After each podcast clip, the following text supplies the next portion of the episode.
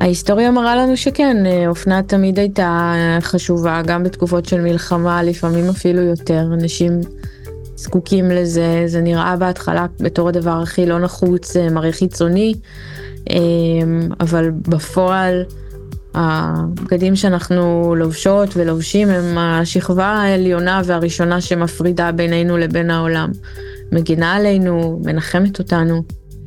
סדרה חדשה בתוך הפודקאסט מקום טוב לרגשות, בה אני מארחת מנטורים, מובילי דעה, אושיות רשת, מטפלים, ומשוחחת איתם על החלקים הלא זוהרים שבהם, וכיצד החלקים האלה משתלבים בתוך האג'נדה שהם מובילים. אני מאמינה שכל הזמן ולאורך כל הדרך יש את הגם וגם, וכדי שנחיה חיים שלמים, כדאי שניתן מקום לחלקים שלנו, הזוהרים והלא זוהרים. אני אילה שלזינגר, המנחה שלכם בפודקאסט הזה. במידה ומצאתם עניין, אני אשמח שתשתפו אחרים כדי שכולנו נחיה חיים שלמים יותר.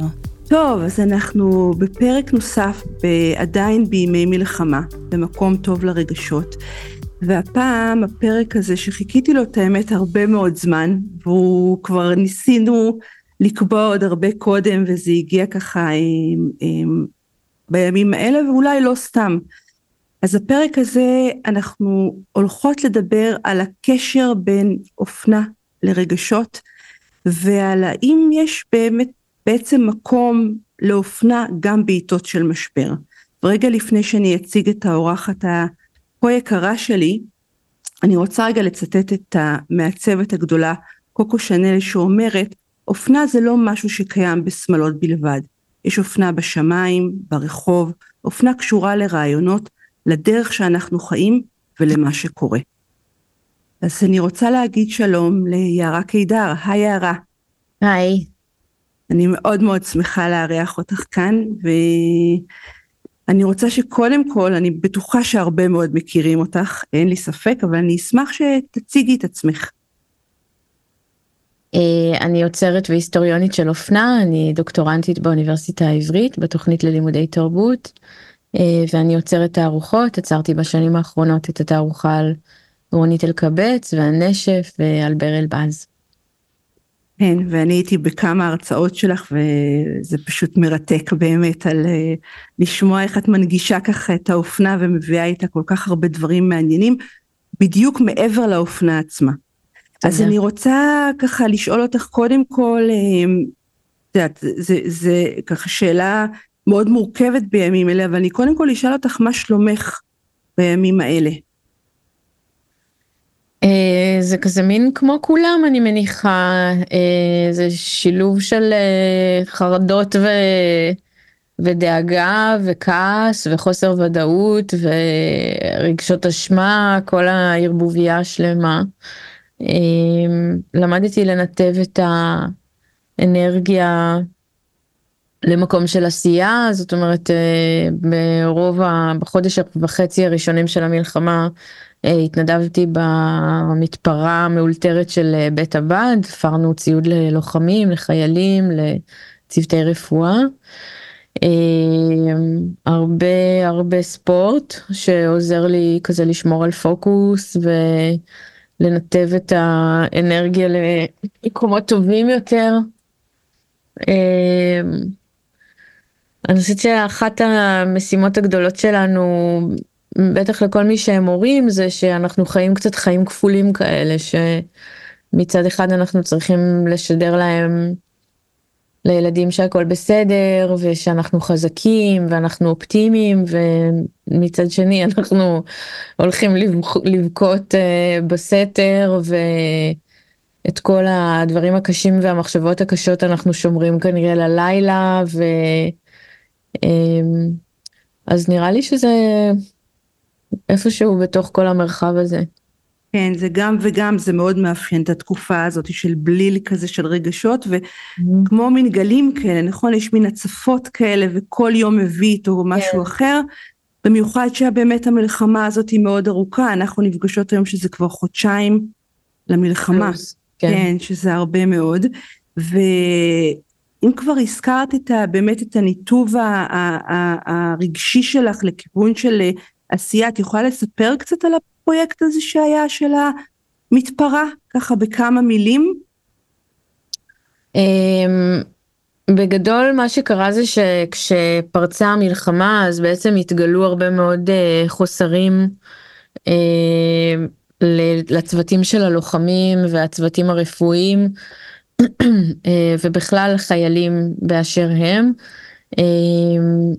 ובגלל לחץ הזמן אי אפשר היה, אי אפשר, זה דברים שפעם היו מזמינים בימים רגילים, מזמינים אותם בדרך כלל מחול, מסין, הזמנות מיוחדות, לא יודעת, עובדים מסודר מול מטפרות, אבל גם כל כך הרבה אנשים היו מגויסים, גם הרבה מקומות לא, לא תפקדו, וגם היו הרבה, הרבה צרכים שהגיעו מהשטח, שבעצם לוחמים בהרבה מאוד יחידות, כמו שלדג, כמו מגלן, תופרים, תופרים את הצרכים המיוחדים בתוך היחידה. זאת אומרת, יש תופרים ותופרות שמתמחים בתפירה לאמל"ח, אבל לא בכמויות כאלה, ופתאום היה צריך את זה בכמויות ענקיות.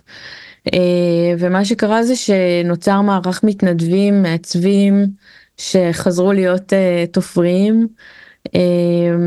הצורך היה של עשרי, עשרות אלפי יחידות בחודש, בשבוע, וזה כלל גם אלונקות ומנסאים לתחמושת ושפצורים, וזהו. אני, ב...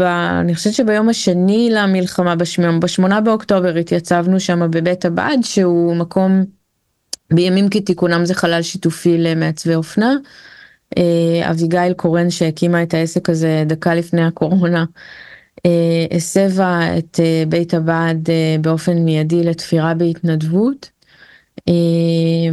פתחנו פייבוקס, כל הדבר הזה מומן מתרומות של אזרחים, ואז בעצם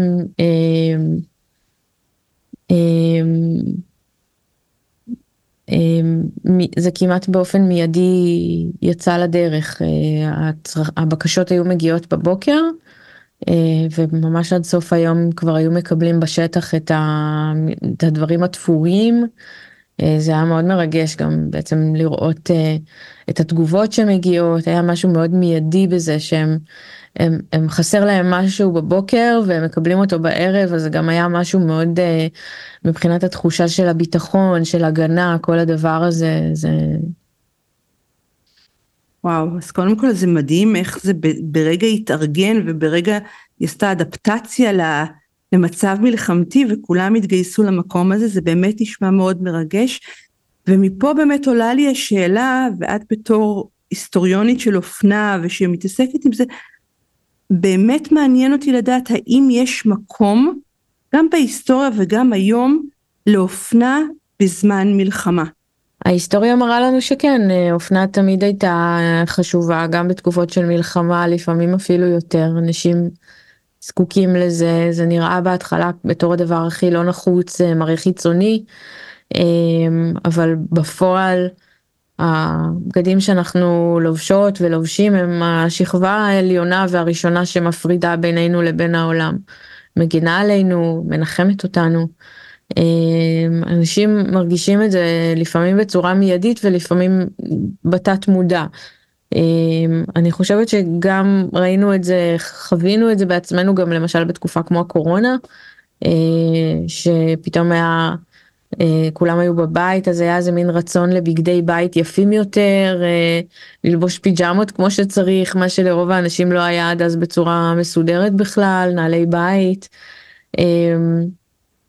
וגם בעצם ההתמסרות הזאת לאיזושהי נוחות, כדי להרגיש נוח וטוב בתוך הגוף שלנו, זה משהו שאפיין גם היסטורית, תוך כדי מלחמות, אנשים פנו אל ניסיונות לפעמים מאולתרים כדי להתלבש יפה יותר, להיראות טוב יותר, לאלתר אפילו איפור. זה היה מאוד משמעותי מהבחינה הזאת. אז אני חושבת שזה, שזה דבר שחשוב לזכור אותו, זאת אומרת, וגם לא לצלול לתוך רגשות אשמה, כי לקום בבוקר ולהתלבש יפה ולהתאפר ו... לצאת אל העולם בכוחות מחודשים זה דבר מאוד חשוב, והרבה פעמים הוא מושפע פסיכולוגית מאיך אנחנו מרגישים בתוך הגוף שלנו והאור שלנו. אני חושבת שהעלית פה שתי נקודות מאוד מאוד חשובות. אחד, באמת יש משהו מאוד דיכוטומי בין מצב של מלחמה ואבל ועצב נורא נורא גדול, לבין אופנה שיש בה איזה משהו גלורי כזה, מאוד חיצוני, מאוד אסקפיזי אפילו באיזשהו מובן. אז קודם כל באמת חשוב לראות איך עושים את הגשר הזה, כי אני חייבת להגיד שאני שומעת לא מעט ממטופלות שלי, וגם משני חמלים שבהם אני מתנדבת ושומעת, שזה משהו שכאילו אפילו כועסים עליו, את יודעת, כאילו מה עכשיו אני אתעסק באיך שאני נראית כשהאדמה בוערת, אז, אז באמת עניין של הרגשות השם הוא מאוד מהותי כאן, ו, ואולי באמת אם את יכולה לתת אפילו דוגמאות מההיסטוריה, אני יודעת ש... תתקני אותי אם אני טועה, כי אני ממש לא מבינה בתחום, אבל ממה שמעט קראתי, יש אפילו אופנה שיוצרה בעקבות מלחמה, נכון? בעקבות איזשהו צורך אה, אה, שנולד לחופש של נשים ולמקום ככה יותר אה, מאפשר. האם גם בתקופות כאלה של מלחמה גם יכול, מעבר לשימוש באופנה, האם יכול גם להיווצר, להיווצר איזושהי אופנה חדשה בעקבות מצב ככה מאוד מורכב? כמעט תמיד, אה, בגלל שמלחמה יוצרת אה, מצבי קיצון, אה, ומתוך מצבי קיצון יש צורך הרבה פעמים לשנות לא רק את הלבוש, אלא את אה, הלך הרוח אה, ואת התפיסה של דברים.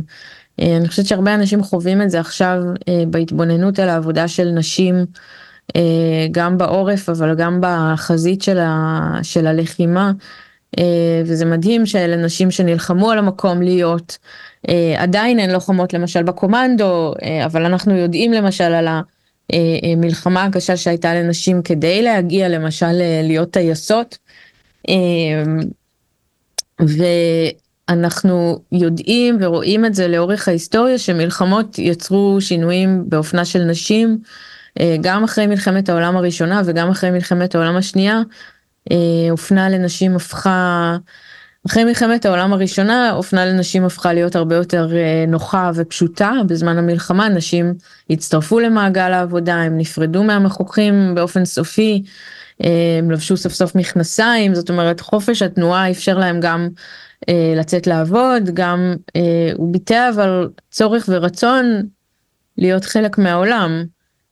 להצביע בבחירות, זה משהו שהתחיל אחרי מלחמת העולם הראשונה בהרבה מקומות בעולם, כתוצאה ישירה מזה, כהפיכה, חלק מההפיכה של נשים מהמעגל החברתי.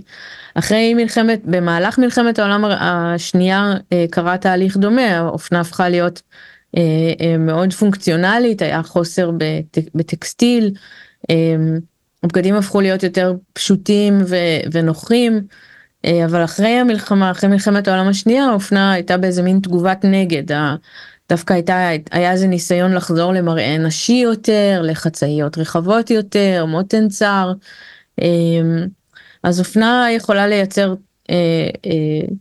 מצב חדש תוך כדי, והיא גם יכולה לייצר איזה מין תנועת נגד אחרי, זה תנועת הנגד הזאת אפשר להגיד, אני חושבת, הלכה והתחזקה בשנות ה-שישים, עם הפמיניזם, ו, ובעצם איזה מין פרידה כזאת מהמראה הנשי לטובת uh, ג'ינס, לטובת uh, מראה הרבה יותר משוחרר, uh, מלחמה בקונבנציות, uh, ילדי הפרחים, uh, אז אלה, אלה תהליכים שלפעמים קשה לזהות אותם גם תוך כדי, אבל רואים אותם נולדים אחרי. Uh, על המלחמה הספציפית שלנו, אני חושבת שעוד מוקדם, מוקדם לזהות בדיוק את השינויים שהתחוללו פה, אבל אה, בוודאות כאילו אני רואה אנשים מתלבשים יותר נוח, אני חושבת שזה גם תלוי, קשור לזה שבכל רגע נתון יכול להיות שצריך לעזוב הכל ולרוץ למקלט או לתפוס מחסה, אה, אבל אני חושבת שבאופן כללי גם זה איזה מין תחושה של, אה, ש, שנורא חשוב שיהיה לנו טוב ונוח איפה שאנחנו נמצאים כרגע, בגלל כל הסערה הרגשית שמתחוללת בפנים. כן, אני, אני גם, אני חייבת להגיד שגם אני מרגישה את זה, שבאמת גם, גם הסערה שמתחוללת בפנים, וגם זה שאנחנו מתנדבים בכל מיני מקומות, אם זה אפילו בקטיף או בכל מיני דברים, ואנחנו באמת צריכים לרוץ מיד למקלט, זאת אומרת הנגישות שלנו וחופש התנועה צריך להיות הרבה יותר גדול, ולכן כן. באמת יש משהו בלבוש שהוא פחות מוקפד אולי, והוא באמת יותר נוח.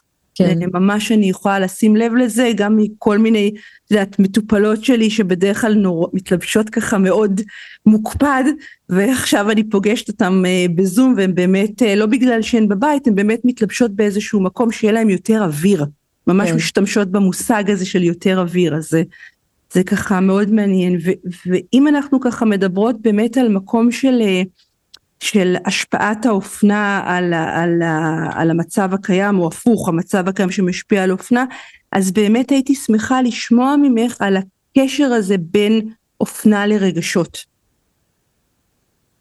איך באמת אנחנו, איך, קודם כל מה משפיע על מה? זאת אומרת, האם באמת אופנה משפיעה על המצב הרגשי שלנו, או המצב הרגשי משפיע על האופנה? אני יכולה להגיד מהמקום שלי, רק אחרי הלידות שהיו לי, בסדר, היו לי שתי לידות, אחת ממש כזאת לידת בית, מאוד כזאת כמו בסרטים, והשנייה לידה ניתוח קיסרי חירום, שבוע עשרים ותשע, הכל כאילו הפוך. אני יכולה להגיד שבשתיהן, גם כשהייתי בבית, אחרי הלידה, היה לי מאוד חשוב להתלבש, גם אם זה נוח, ולהרגיש שאני ככה מתחילה יותר, הרגשתי שזה ממש משנה את הלך הרוח שלי, וגם כשהייתי בבית חולים, עם הפגיעה וכל מה שזה אומר, מאוד הקפדתי לא ללבוש את הבגדים של הבית חולים, וכן עדיין לשמור על איזושהי זהות שלי, שאפשרה לי התמודדות יותר טובה, זה מהמקום המאוד קטן שלי, הייתי שמחה לשמוע ממך, מהצד באמת של האופנה, את ההשפעה שלה.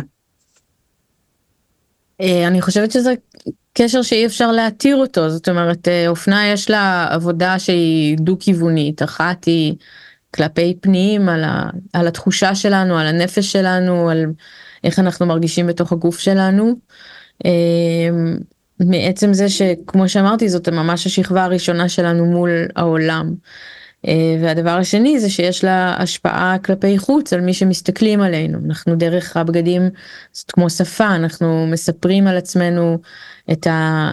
על הזהות שלנו, על הרגשות שלנו, אם אנחנו נבחר ללבוש צבע מאוד מאוד בוהק למשל, או אם נבחר ללבוש רק שחור, אנחנו, זה, זה, זה מאוד כמעט על, על גבול השפה הבסיסית, שאנחנו יכולים להסתכל ומיד להבין, אנחנו רואים את זה עכשיו סביב כל מה שקשור למחאות, בטח של השנה האחרונה, איך הלבוש גם מספר על הזדהות פוליטית, על, על דעות, על שייכות לקבוצות מסוימות, גם באוכלוסייה, גם, גם ברמת המאבק, גם באופן שבו עכשיו הרבה אנשים מביעים הזדהות, למשל עם המשפחות של החטופים, אז הצמידים הצהובים והסרטים הצהובים, ובגדים צהובים וסיכות צהובות, וכל דרך אפשרית כדי להראות, או הדיסקיות, שהפכו להיות השרשרת הכי פופולרית בישראל.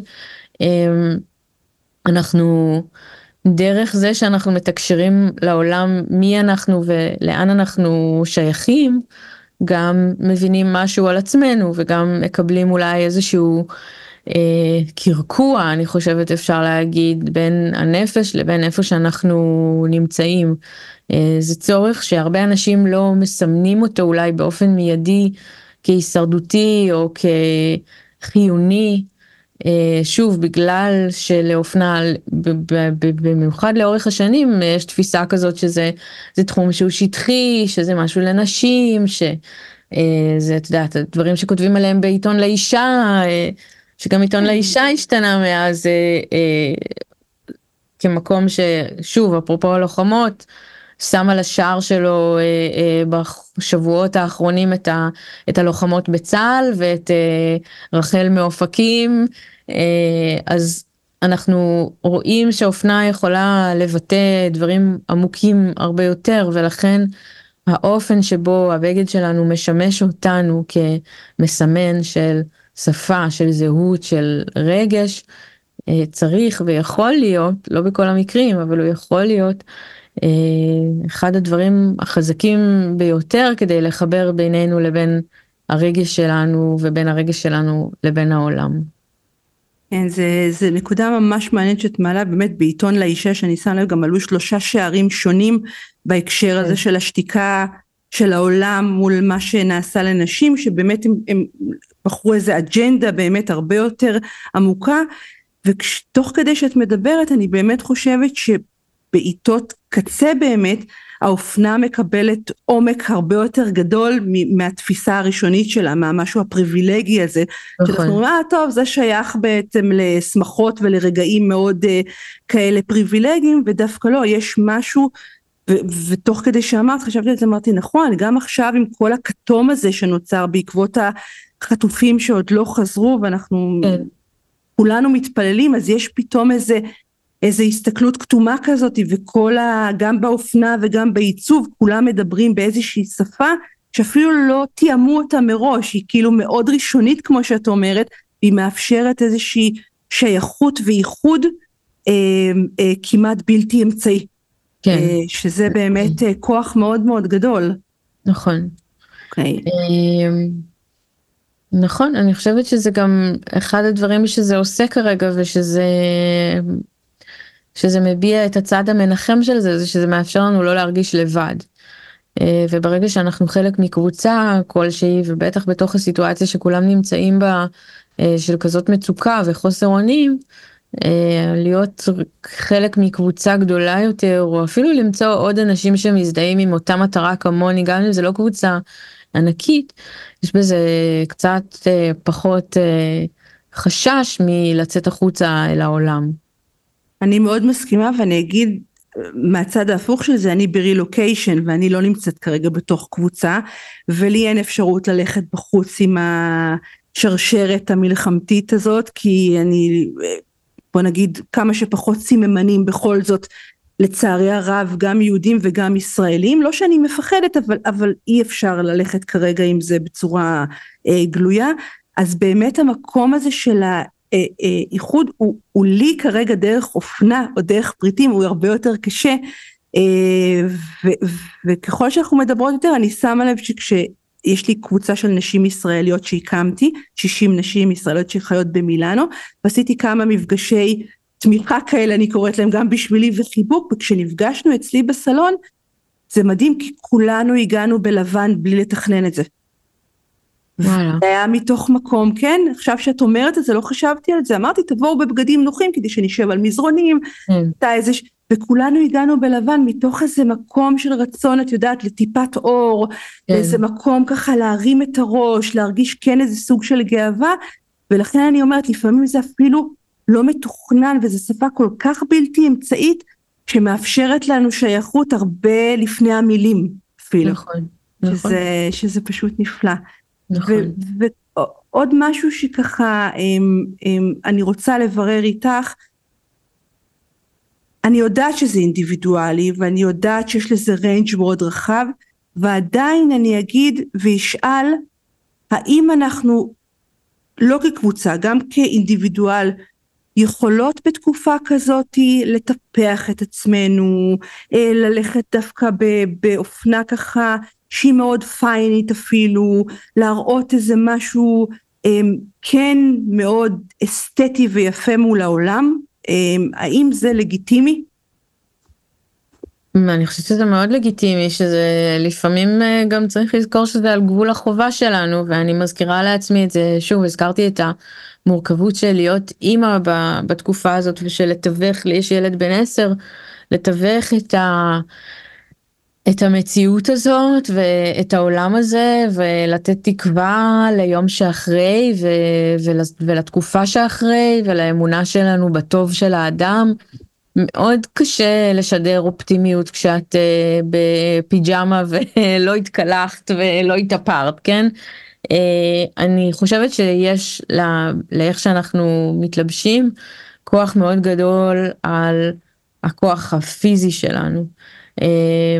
וזה עוזר, וזה הוכח מחקרית שלהסתפר משפיע על מצב הרוח, ולשים עודם משפיע על מצב הרוח, והדברים האלה מאוד מאוד אה, מהותיים. אה, אני חושבת שצריך לזכור ולתת את הקרדיט הזה לאופנה וללבוש כמשהו שיכול לחזק אותנו, לא להרגיש אשמה באופן כללי. אני מאוד אה, ממליצה לכולם להיפרד מהמנגנון הזה של האשמה, כי הוא אחד המנגנונים האכזריים, והוא לא, הוא, הוא, הוא כמעט חונק, זאת אומרת, אשמה יכולה להקפיא אותנו במקום, וגם לא לאפשר לנו לצאת מאותה נקודה. ואני גם אישית מאמינה שאם אנחנו להיות, להתלבש ולהיראות טוב, זה חלק מלחיות. ואם אנחנו לא נעשה את זה, אנחנו לא נחיה. ואם אנחנו לא נחיה, אנחנו ניתן לאויבים שלנו את המתנה הכי גדולה, את מה שהם רוצים. ולכן אני מאמינה שזה חשוב כפליים. אנחנו צריכים לחיות, אנחנו צריכים להיות בעולם, אנחנו צריכים להאמין ביום שאחרי ובמחר. חובה עלינו בשביל, בשביל הילדים שלנו, בשביל הדור הבא. הייאוש סביב מה שקורה בעולם, בכל העולם, ועובדה שאת אומרת שאת לא מסתובבת עם סממנים יהודיים וישראלים, ומה שקורה באקדמיות, ומה שקורה בכדורגל, הוא, הוא מייאש, ואני חושבת שהדבר שאנחנו מבינים בישראל, ואני חושבת שגם יהודים וישראלים בכל העולם מבינים, זה שאין לנו ארץ אחרת, ובלי ישראל אין קיום. ואנחנו יכולים, זה, זה תחושות נורא קשות, אווירת אלף תשע מאות שלושים ותשע הזאת. אני חושבת שזה נורא משמעותי לזכור שכל הדבר הזה הוא מנגנון שמחובר ביחד, האנרגיה הפיזית שלנו והרגשית מחוברת ביחד, והמתווך הוא באמת בגדים ואיך אנחנו נראים ומרגישים. יש תופעה שאני חושבת שזה מעניין לציין, שכמו ש... אני, אני גרתי שמונה שנים בניו יורק, ואחד הדברים שתמיד שמתי לב זה שיהודים מסתובבים נורא בגאווה עם מגיני דוד, על השרשראות, על הגילים, ובארץ בכלל לא. ופתאום נהייתה מאז המלחמה תופעה בדיוק הפוכה, שבחול אנשים מהחשש המובן מורידים את הסממנים האלה, ובארץ יש גל מטורף של מגיני דוד ושרשרות בצורת מדינת ישראל, וכל מיני דברים שמביעים שוב גם על שייכות, וגם אני חושבת שזה קשור לזה שלפני המלחמה הייתה איזו תחושה שישראל היא מקום בטוח ומובן מאליו, אנחנו הולכים לישון וקמים בבוקר והכל הכל בסדר, ופתאום אנחנו הולכים לישון וקמים בבוקר בשבעה באוקטובר ושום דבר לא בטוח ולא מובן מאליו, גם בבית שלנו, במיטה שלנו. ולכן אני חושבת שזו תופעה מעניינת, אני רק יכולה לקוות שהפחד הזה יעבור גם פה וגם שם. כן, את יודעת, אני עושה הרצאות, במה שאני לומדת ממך, אני עושה הרצאות מתחילת המלחמה על בניית חוסן ועוגנים, ויש שישה מרכיבים של חוסן, לא ניכנס אליהם עכשיו, ונראה לי שאני הולכת להכניס עיגול נוסף שנקרא באמת אסתטיקה ו- ויופי. אני חושבת שזה נקודה מאוד מאוד חשובה, באמת קודם כל לשים את הרגשות השם בצד, והדבר השני, אני יכולה שוב להגיד עליי שבשבוע הראשון באמת הייתי בסוג של קיפאון, וכל מה שעלה לי זה סיפורי השואה של סבא שלי זכרונו לברכה, שהיה mm-hmm. סלב בגטו לודג', הוא היה אומן ושחקן, והציל הרבה מאוד ילדים, והוציא שבעה תקליטים אחרי שהוא כמובן ניצול מהשואה, והסתובב בכל העולם ובאמת סיפר את הדברים האלה. אז אחרי שיצאתי מהקיפאון, ממש החלטתי שאני מתלבשת במיטבי ויוצאת החוצה, אפילו שזה היה לי מאוד מוזר, כי העולם בחוץ מתנהג כרגיל, ואני באיזושהי התנהלות, אבל, אבל זה מאוד עזר לי לחדש באמת את הכוחות האלה, לא לתת למקום המאוד מורכב, מפחיד וקשה, להשתלט. ואני אגיד עוד משהו ככה, כי בשביל, בשביל לעזור, להוציא את רגשות האשם, שלהתלבש יפה ולשים עוד ולחשוב על אסתטיקה, זה לא סותר את העצב ואת המורכבות, זאת אומרת זה יכול ללכת יד ביד ואפשר לנהל את זה יותר טוב. נכון. הרבה פעמים אני שומעת, זאת אומרת איך אני יכולה, אני כאילו כולי בבכי ואני רק חושבת על החטופים, או אני מכירה מישהו שנרצח עכשיו וזה, איך אני יכולה בכלל, אין, אין לי זכות, ואני אומרת להפך, אני חושבת שזה אפילו מחובתנו, לקחת איזושהי אחריות כפרטים בתוך קבוצה, כדי שהחוסן הלאומי יהיה גדול יותר. זה משהו שהוא מאוד חשוב, וזה נקודה, אני חושבת שהיא, לא חשבתי עליה בכזאת עוצמה, אבל אני חושבת שזה מקום שאני הולכת באמת להכניס אותו בתוך המעגל של החוסן, כי הוא באמת, הוא באמת חשוב. מעולה, אני שמחה. אנחנו עוד, עוד כמה דקות ככה לקראת סיום, ואני רוצה לדעת אם יש עוד משהו שככה היה לך חשוב להגיד אותו, או מההיבט האישי שלך, או מההיבט המקצועי, שככה כל מי שמאזין או מאזינה יכולים לקחת איתם. אני חושבת שזאת פשוט הזמנה לאיזה התבוננות על הדברים הקטנים שעושים לנו טוב, בין אם זה... אנחנו מוצפים כל הזמן בחדשות ובמידע מזעזע שפשוט לא מפסיק להתקיף אותנו מכל כיוון, אז אני חושבת שלהזין את עצמנו בתרבות, באומנות, ביופי, באופנה, הדברים האלה הם חשובים, הם לא, שוב, זאת הזמנה להשתחרר מהרגשות אשמה בכל מה שקשור לתפיסה של זה כמשהו שהוא לא חשוב, או אם עכשיו אנשים אחרים סובלים, אז איך אני אעשה משהו שעושה לי טוב, אבל אני חושבת שחייבים לתת את ההפסקה הזאת למוח, כי, כי להיות כל הזמן בתוך החדשות זה הרסני, להיות ברגשות אשמה זה הרסני, ואופנה מאפשרת לנו בצעדים קטנים, לעשות רגע את, ה, את היציאה הזאת, החוצה מהראש שלנו, מהמחשבות שלנו, ובאמת לקחת מזה את מה שאפשר כדי להתחזק. אנחנו חייבים להתחזק, אנחנו חייבים לחשוב על המחר, אנחנו חייבים להאמין בטוב ובשמיים הכחולים, ואני חושבת שזאת זאת תמיד הייתה המשימה שלי כאדם וכעוצרת וכחוקרת וכמרצה, ואני חושבת שעכשיו בתקופה של המלחמה זה זה אפילו ביתר סט. זהו. וואו, אז קודם כל אני מאמצת כל מילה ומילה שאת אומרת, ואני אגיד רק בעוד נקודה ככה שציינת אותה, גם מקודם וגם עכשיו, באמת לא לקחת את הדברים כברורים מעליהם. אני חושבת שלצערי, רק כשאנחנו מגיעים לנקודות קצה, אנחנו פתאום נזכרים באמת בדברים הקטנים, וגם... זה שיש לי בגדים יפים ללבוש, שיש לי אפשרות ככה רגע שנייה להתאפר, או רגע לעמוד מול המראה, ורגע לחשוב איך בא לי שהשיער ייראה, זה גם לא ברור מאליו, וזה משהו שדווקא צריך להודות עליו, ולא להקטין אותו כרגע. אני חושבת שזו נקודה שיכולה מאוד להשפיע גם על העולם הרגשי שלנו. כן, למרות שאני חייבת להגיד שרובנו... אה... לא מתכוננים למצבי קצה, כאלה, מצבי קיצון, ו... ואני חושבת שזה בסדר, זה ממש בסדר, אנחנו לא אמורים כבני אדם להיות ערוכים ל...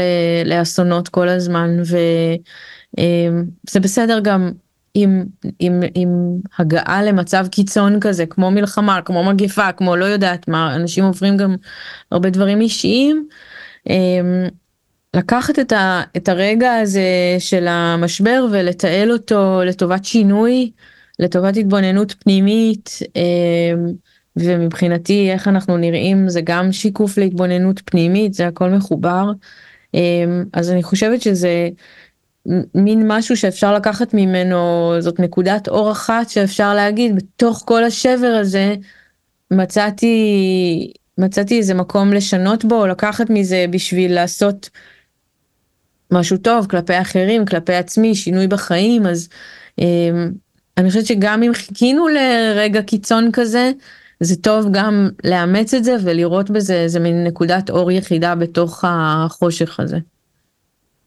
לגמרי איתך, ואני אגיד רק, את יודעת, ראיינתי את דוקטור עוז גוטרמן על טראומה וצמיחה, שרק להזכיר ש-שמונים אחוז מה, מהאנשים יוצאים מהטראומה ואפילו צומחים ממנה, וזאת הזדמנות להגיד שאנחנו יודעות שתינו, וכולם יודעים שהמצב מורכב, ולצערי כרגע אנחנו עוד לא רואים את הסוף שלו, ועדיין בתוך זה יש את האפשרות באמת ברמה האישית וברמה הקולקטיבית, כן לקחת את המקום הזה ולצמוח ממנו, ואפילו לראות יפים. מדי פעם, גם זה מותר לנו. נכון. אז אני רוצה להגיד לך תודה רבה.